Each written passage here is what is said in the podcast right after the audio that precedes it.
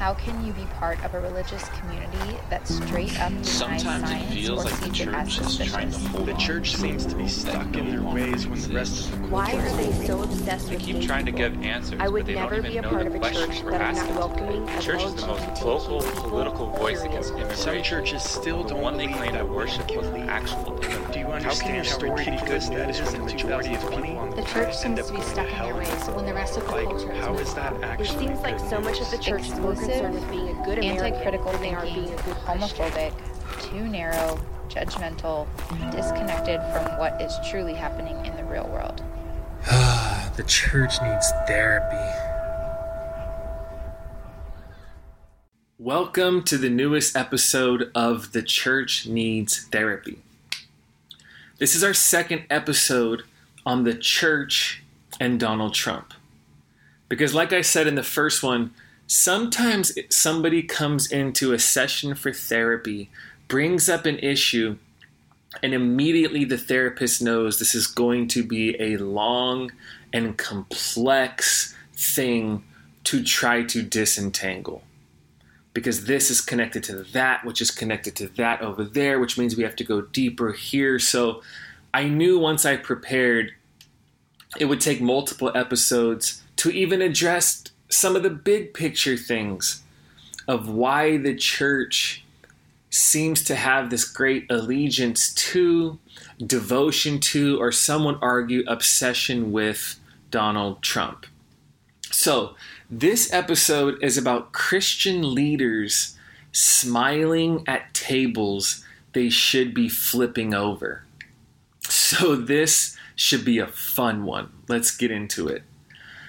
Let's begin with some things I observe about Christian leaders and their relationship with Trump and and the fact that they grieve me right? There's things i observe about christian leaders relationship with the white house and donald trump right now that deeply grieve me. Then we'll talk about the early church and the roman empire. Then i will return to these things and explain why they grieve me so much and why they are so problematic so before we get into the reason why let's just i'm going to share with you some observations some things i've seen that grieve me over this entire administration. One, I see Franklin Graham and Eric Metaxas having a conversation together and essentially saying that to resist Donald Trump is demonic or comes out of some dark place spiritually. So these are two of the most prominent Christian leaders two of the most prominent fundamentalist leaders in the United States, saying that to resist Donald Trump's presidency is basically demonic. Okay? Now, another time I see Franklin Graham claiming that, and I quote, this president has done more for this country than any president in my lifetime. And he goes on to say they're going to try to impeach him because he's successful. So, again, one of the most prominent Christian leaders argues that Trump has done more in the, for, for this country in the past 75 years than any other president before this. Right, another thing I see is I see Sarah Huckabee, the former White House press secretary, saying confidently that God wanted Donald Trump to be president. Think about the power that she has of how many briefings, of how many times she's addressed our nation on behalf of the president. And for her to say publicly and confidently that God wanted, that she knows, that she's certain, that she's confident that God wanted Donald Trump to be president. Think about what that means and what that communicates to people. Right? Another time, I see Eric Metaxas defending Donald Trump by comparing his impulsive cruelty and demeaning language to others to Jesus' anger in turning tables over in the temple. He's drawn this is this guy has so much influence in the United States of America. And Metaxas defends Trump by drawing a comparison between his childish, insecure, vitriolic attacks on the character of individuals to Jesus challenging and confronting an entire exploitative and corrupt economic system that was crushing the lives of the poor and the most vulnerable. The irony of this will be made clear a little bit later. I really have to resist the temptation to jump to the why of why these things grieve me so deeply. We're just talking about the what right now. Right, here's another thing. I see pastors smiling around a table gathered around Trump like he's their king. Bragging about how much access they have to Trump and some of the most and I see some of the most famous worship leaders with huge smiles singing songs of worship in the White House and talking about how great the administration is and how exciting it is for them to be able to pray for the president.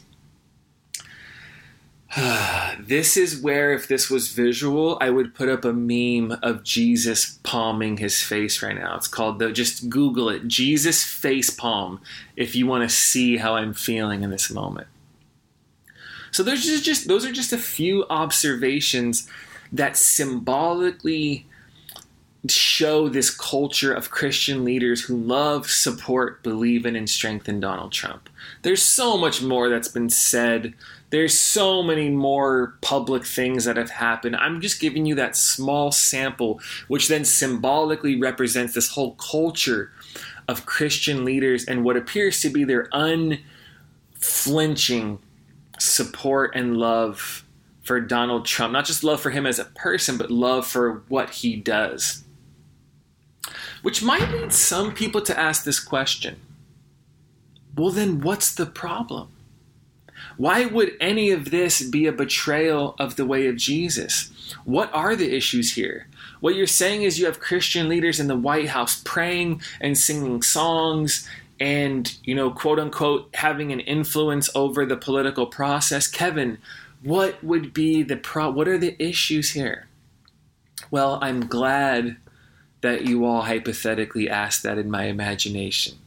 So now, now is when we go back to the beginning of the fourth century and we can look at a pivotal moment between the church and the Roman Empire and then we will see when we return how much that moment is connected to this moment. And hopefully, you will see why so much of this grieves me and I find so deeply troubling and problematic.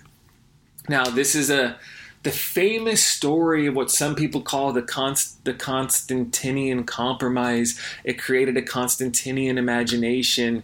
This was the moment when the church first got interwoven with the empire.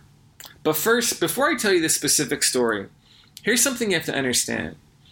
For the first 300 ish years of the church, she existed as a marginal, subversive, fringe counter witness to the Roman Empire in the in the in the ancient Near East and in the Mediterranean right? The church was not yet woven into the power structures. The church was a marginal, small, but growing fringe group of people who had an entirely different way of life than the empire.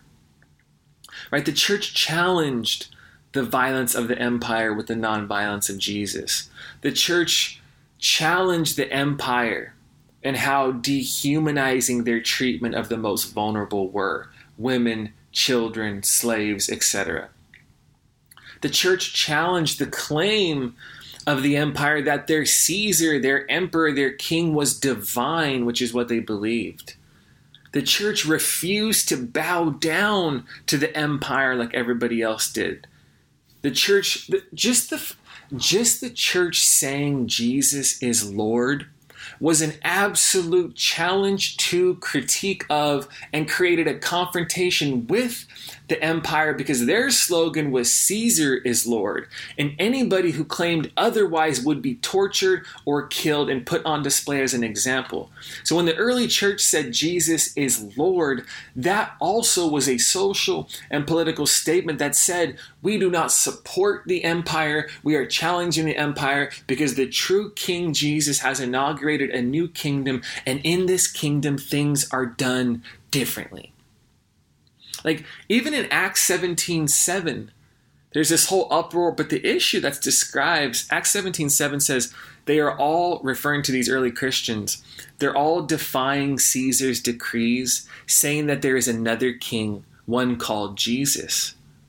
Right? They're not being arrested or killed or tortured because they believe in some new form of spirituality. They said the early church was defying Caesar by claiming there was another king.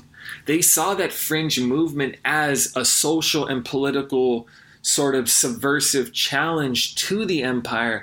That's why they were being arrested. You don't get arrested because you have some new weird form of spirituality. In our day, you get a Netflix show. You can have a massive following if it's just some weird little fringe spiritual cult. But no, this community was challenging the entire way of the empire. Now, in 312, the Roman Emperor Constantine attempted to con- consolidate his power in a civil war with another Roman emperor. So he goes in this, it's called the Battle of the Milvian Bridge. Constantine's armies prevailed over the Roman Emperor Maxentius.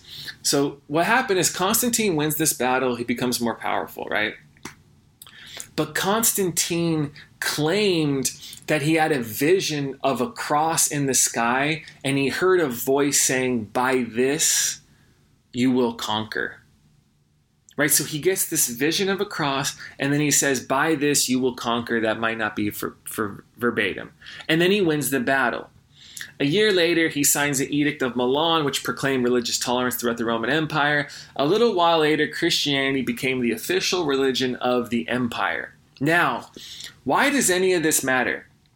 The Roman Empire is using the cross as a symbol to kill other people, even though the cross was a symbol that represented Jesus being killed by the state. That's a strange reversal. So basically, the empire gets more powerful, and what they do is they allow Christianity to become the official religion of the empire. They bring the religion into their political system and they start to interweave it. You could say, instead of the church challenging the empire or challenging the quote unquote palace, now the palace or the empire gives the church a bedroom in the empire and makes it a part of its whole project. Here's why historians, theologians, people see this as one of the most defining moments of the church of all time. In that moment, the church went from being a minority, countercultural, counter imperial, and subversive community who was resisting power and empire to aligning itself with power, to partnering with the empire, and to being co opted by the political powers. Jesus was crucified by that empire, and now the church was cozying up to the empire. Jesus was offering an alternative to empire, and now the church was aligning itself with empire. The first two to three hundred years of the church, they were resisting the empire, challenging the empire, being persecuted and even killed by the empire.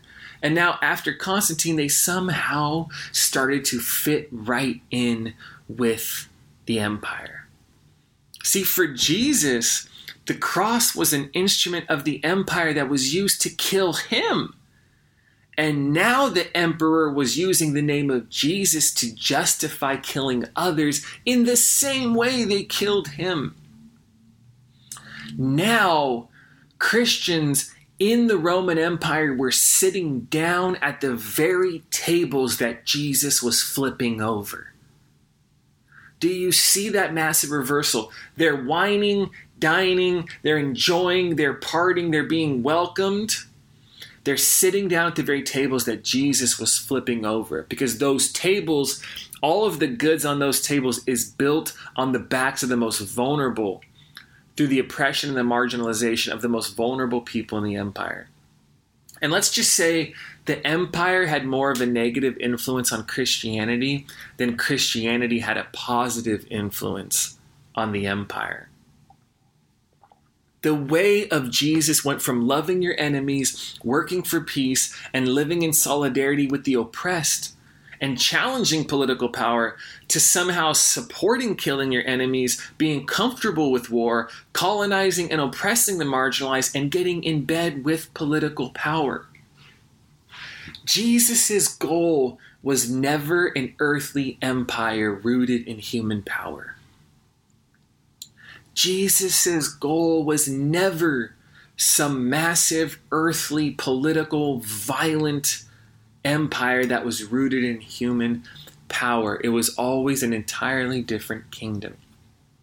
So now let's fast forward to now and back to the question of why all of those things I brought up grieve me and why I see them as an issue and an absolute betrayal of the way of Jesus and how they are relating to Trump and relating to power. Because what I see now with all of these Christian leaders and their connection with Trump and their relationship with to power looks like, feels like, and seems a lot like that moment where the early church betrayed the wadic, the the radical, the radical. Who's that? Is Elmer? Even Elmer Fudd, the radical way of Jesus, where the early church betrayed the radical way of Jesus in order to get closer to power and empire. So when two prominent Christian leaders equate resisting Donald Trump with resisting God. What I see are people linking the life of Trump and the life of Christ in an irresponsible and ridiculous way. When a Christian leader claiming that Trump has done more for this country than anyone else in the past 70 years, what I see is a willed ignorance and a skewed view of the president that comes from being drunk with the power that you feel because of how close you are to the president. And when a former White House press secretary claims that God wanted Donald Trump to be president, what I see is a spiritually reckless and socially dangerous comment that has the potential to cause so much damage to the public witness of the church. And when a prominent leader compares Trump's childish cruelty towards individuals to the anger of Jesus at a socially oppressive system that was exploiting and crushing the poor, I see a person completely de radicalizing and stripping Jesus of his transformative power in order to uphold his own political agenda. And when there is a massive group photo of Christian leaders all standing around the table, overly excited to take a picture or touch the arm of Trump, I see spiritual leaders who are smiling at tables Jesus was flipping over. I see spiritual leaders who are smiling at tables that Jesus was flipping over in his own time. And back to the worship leaders in the White House as well. Because people can ask the question what would be the problem of these people singing worship songs in the White House? And what's interesting is all these videos that surface on Instagram is when you pay attention, when I see these worship leaders and Christians in the White House singing worship songs, the refrain you hear is they're singing, I just want you. I just want you. I just want you. Implying what they're saying is, I just want you, meaning Jesus, right? That's their worship song, Jesus, I just want you. and I, uh, when I see that, I ask myself, right, but do you want what Jesus wants? I just want Jesus, right? But do you want what Jesus wants? Does this administration want what Jesus wants? Does Trump want what Jesus wants? Do you want justice? Do you want an end to the unjust systems that are still leveraged against and killing, killing black and brown people? Do you want an end to any dehumanizing treatment of immigrants and children who are trying to come here for a better life. Because to see songs about wanting Jesus sung in the middle of the White House, without those same people speaking up for the things Jesus wants, means nothing in the kingdom of God. singing All I Want is Jesus while not challenging these power structures and holding them accountable for all of the ways they're wanting things that are so clearly antithetical to and completely opposed to the things Jesus wants. When you're singing about those things, it means nothing if you don't want what Jesus wants, and if you don't stand up for it, and if you don't speak truth to the power system that you are sitting down with that is working against those very things. And I'm not alone in saying that. And matter of fact, I would say to sing those songs without demanding the change that actually works towards the things Jesus wants is absolutely to make a mockery of the name of Jesus and the kingdom of God. The prophet Amos speaking to his people during a time where they were losing their way and they were cozying up to power and they were forgetting who they were and they were betraying the way of God. Amos 5:21 through 24 says this. This is the Bible. This is not me. This is in the Bible. Amos 5:21. I can't stand your religious meetings. I'm fed up with your conferences and conventions. This is the message version. I want nothing to do with your religion projects, your pretentious slogans and goals. I'm sick of your fundraising schemes, your public relations, and image making. I've had all I can take of your noisy ego music. When was the last time you sang to me? Do you know what I want? I want justice, oceans of it. I want fairness rivers of it. That's what I want, and that's all I want. Do you think the prophet Amos might have something to say to many of the religious leaders who are bearing the name of Jesus today? Because here's the thing you can say you're all about Jesus and be about nothing that Jesus was actually about. You can say you're all about Jesus and not actually be about or for or in tune with the things Jesus was actually about. You can betray the way of Jesus in the name of Jesus. I'm going to say it again. You can betray the way of Jesus in the name of Jesus. And that is what grieves me about all those examples I gave, which represent an entire culture that uncritically support Donald Trump and this administration right now. Because what I see are people who are supporting someone in the name of Jesus who, for the past four years, has been creating a world that looks nothing like the world that Jesus dreamed of. So, if the church is in therapy, she needs to let go of her addiction to power.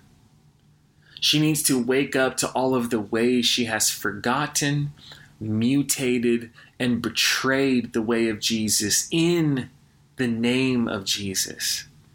She needs to realize that her support of someone who is so obviously opposed to the person and vision of Jesus, even in the name of Jesus, is completely ruining what little credibility that she has in the public eye of so many, so many, and what little integrity she has left in the eyes of so many Christian leaders who are still giving their lives to be faithful to the way of Jesus today. We need leadership that is not fighting for religious supremacy and for us to align ourselves with the power of this world.